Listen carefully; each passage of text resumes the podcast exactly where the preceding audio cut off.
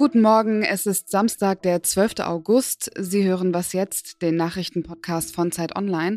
Und wir sprechen über ein Konzept, über das derzeit gestritten wird, der Industriestrompreis. Und wenn Sie schon immer mal wissen wollten, wie es ist, von einem selbstfahrenden, von der KI gesteuertem Taxi nach Hause gebracht zu werden, unbedingt dranbleiben. Ich bin Azadeh Peschman und hier geht es weiter mit den Nachrichten.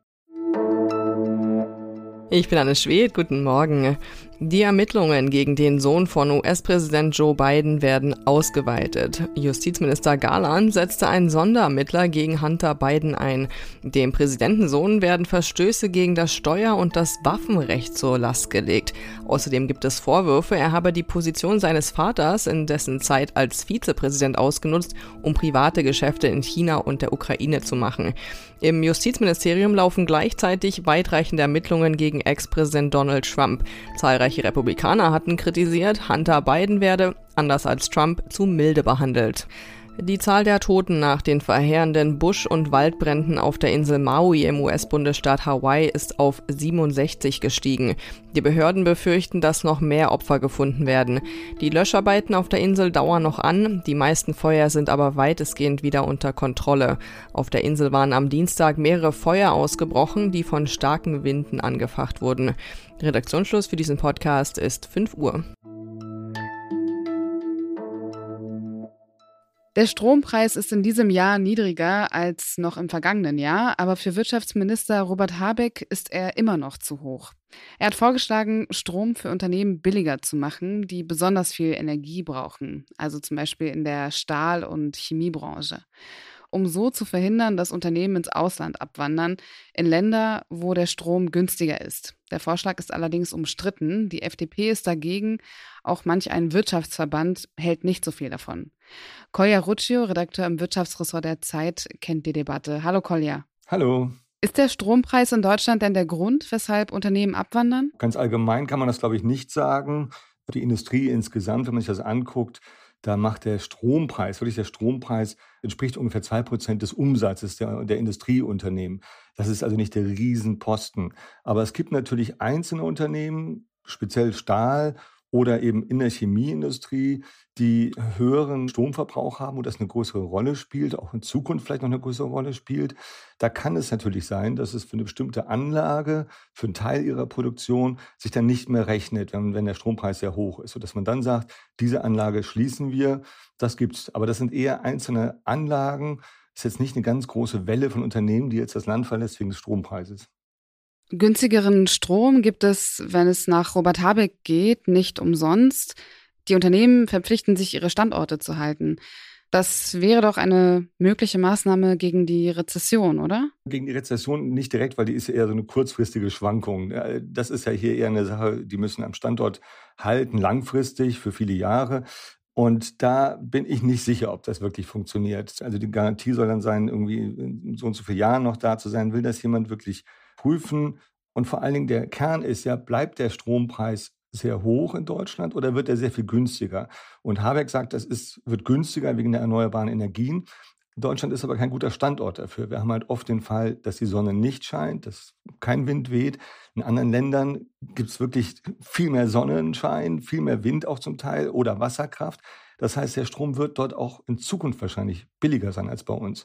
Und dann ist die Frage, dann rechnet sich wahrscheinlich sehr stromverbrauchende Produktion wahrscheinlich eher in solchen Ländern als bei uns. Und das ist ein Dauerproblem. Was würdest du stattdessen vorschlagen, um die Unternehmen in Deutschland zu entlasten? Also ganz sicher ist alles wichtig, was irgendwie hilft, das Angebot an Strom auszuweiten. Wenn mehr Strom im Angebot ist, wird er halt auch günstiger. Das macht natürlich die Bundesregierung ja auch schon. Man könnte vielleicht sagen, wir nehmen diese 30 Milliarden, um die es jetzt geht, für diese Stromsubvention und investieren sie vielleicht in, in eine Art Turboprämie für die, jeden, der ein neues Windrad aufstellt oder für neue Technologien, Entwicklungen, Projekte, was den Wasserstoff angeht, den man auch braucht. Da ist noch vieles noch gar nicht so richtig ausentwickelt. Die Struktur ist noch gar nicht da. Und das wäre eine Möglichkeit. Oder man entlastet allgemein Unternehmen. Das muss man ja auch sehen. So eine Subvention für den Strompreis bei den einen führt zu höheren Kosten bei allen anderen. Also wir schädigen ja auch einen Teil der Wirtschaft, wenn wir die einen subventionieren wollen.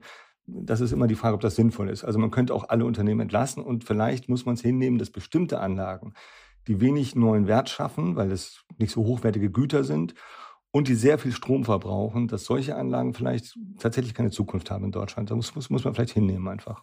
Danke dir für deine Einordnung, Kolja. Bitteschön.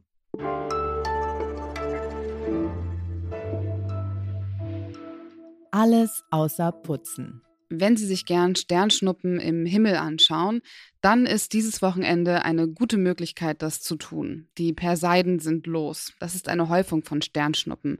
Jedes Jahr im August treten sie in die Erdatmosphäre ein, weil wir, wenn wir die Sonne umrunden, jährlich die Laufbahn des Kometen 109P Swift-Tuttle kreuzen.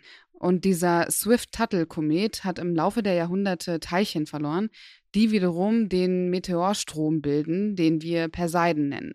Deshalb können wir Sternschnuppen sehen, und zwar heute Nacht. Auf dem Land, wo es ohnehin schon einen klaren Himmel gibt, stehen die Chancen auf eine gute Sicht natürlich besser als in der Stadt. Wenn Sie das zufällig machen am Wochenende, schicken Sie uns doch gern Fotos an wasjetzt.zeit.de. Wenn Sie sich noch detaillierter für das Thema interessieren, David Rech hat alle Infos zusammengefasst. Den Artikel verlinken wir in den Show Notes. Ich bin wirklich alles andere als ein technikfeindlicher Mensch, aber in ein selbstfahrendes Auto, gesteuert von künstlicher Intelligenz, würde ich mich nicht reinsetzen. Gut, ist jetzt auch nicht so, als hätte man in Deutschland permanent Gelegenheit, das zu tun. In den USA, in der Stadt San Francisco hingegen, darf 30 Prozent der Stadtfläche von fahrerlosen Taxis genutzt werden. Die dürfen dort zwischen 22 Uhr und 6 Uhr morgens Gäste durch die Gegend fahren. Tobias Dorfer vom Zeit Online News Team in San Francisco hat das getestet und sich von der künstlichen Intelligenz nach Hause befördern lassen. Hallo Tobias. Hallo Azadeh. Wie war es? Bist du gut angekommen? Ja, es hat ziemlich gut geklappt. Allerdings hat es doch etwas länger gedauert, als ich vorher gedacht hatte. Ich habe danach, als ich zu Hause war, die Strecke mal bei Google Maps eingegeben und da kam heraus, dass das eigentlich in sechs Minuten machbar ist. Ich habe mit meinem Cruise-Auto 18 Minuten gebraucht, aber immerhin, ich bin gesund und sicher heimgekommen. Das ist schon mal sehr gut. Und hast du dich sicher gefühlt? Ich habe mich komplett sicher gefühlt. Das hat mich selber am meisten erstaunt, weil ich eigentlich ein ziemliches Problem damit habe, Kontrolle abzugeben. Und deswegen fühle ich mich auch im, im Flugzeug immer sehr unwohl. Aber in diesem fahrerlosen Auto, das da mit 25 Meilen per Stunde, also 40 Stundenkilometer durch die Stadt gefahren ist, habe ich mich komplett sicher gefühlt, ja. Du bist jetzt aus beruflichen Gründen eingestiegen. Wie finden Bewohner in, in San Francisco dieses Angebot? Nutzen die das?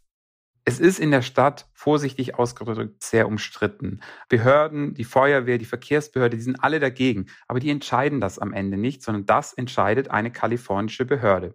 Diese Behörde hat am Donnerstag entschieden, dass Cruise und Waymo künftig rund um die Uhr und im gesamten Stadtgebiet Menschen befördern dürfen. Das ist für diese Firmen ein riesiger Erfolg. Die haben auch viel getan in der letzten Zeit dafür, viel lobbyiert, Studien veröffentlicht. Unter anderem haben sie äh, Studien veröffentlicht, wonach die sich die fahrerlosen Autos immer exzellent an die Verkehrsvorschriften halten, an die Geschwindigkeitsbegrenzung, aber sie haben auch die die Fahrerautos, also die Autos mit Fahrern überwacht und kamen dabei zu dem Ergebnis, dass die in einem Drittel der Zeit ähm, die Geschwindigkeit überstreiten. Es gibt wahnsinnig viel Werbung. Wenn man in den letzten Tagen in der Stadt unterwegs war, hat man überall Werbung für Cruise gesehen. Ich habe gestern auch noch eine E-Mail als registrierter Nutzer von Waymo bekommen, dass ich zu dieser Entscheidung der Kommission vor Ort, dass ich da hingehen soll und dass ich dann etwas unterschreiben soll und Stimmung eben machen soll für das Anliegen der Konzerne. Und wie man sieht, am Ende, es hat funktioniert.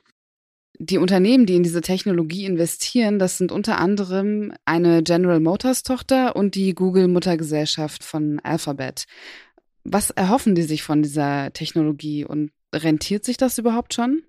Das ist ja ein Testbetrieb erstmal, der seit fast drei Jahren geht, wahnsinnig viel Geld kostet und erstmal wenig einbringt. Nun stehen hinter Cruise und Waymo wie du ja gesagt hast, börsennotierte Großkonzerne, also General Motors und die Google-Mutter Alphabet. Und die haben natürlich Anteilseigner, die irgendwann Gewinne sehen wollen. Und deswegen ist die Entscheidung am Donnerstag für die Firmen so wahnsinnig wichtig.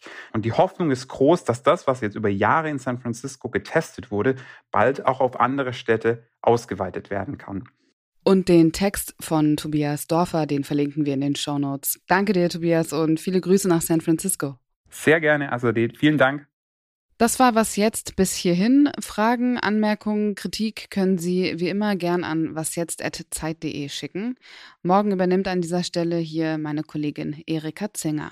Ich bin Azadeh Peschman. Wir hören uns Montag früh wieder. Bis dahin kommen Sie gut durch den Tag. Also wenn es irgendwie merken würdest, dass es ganz, ganz furchtbar ist, ich bin morgen zu deinem Nachmittag, also 17 Uhr deutscher Zeit, wach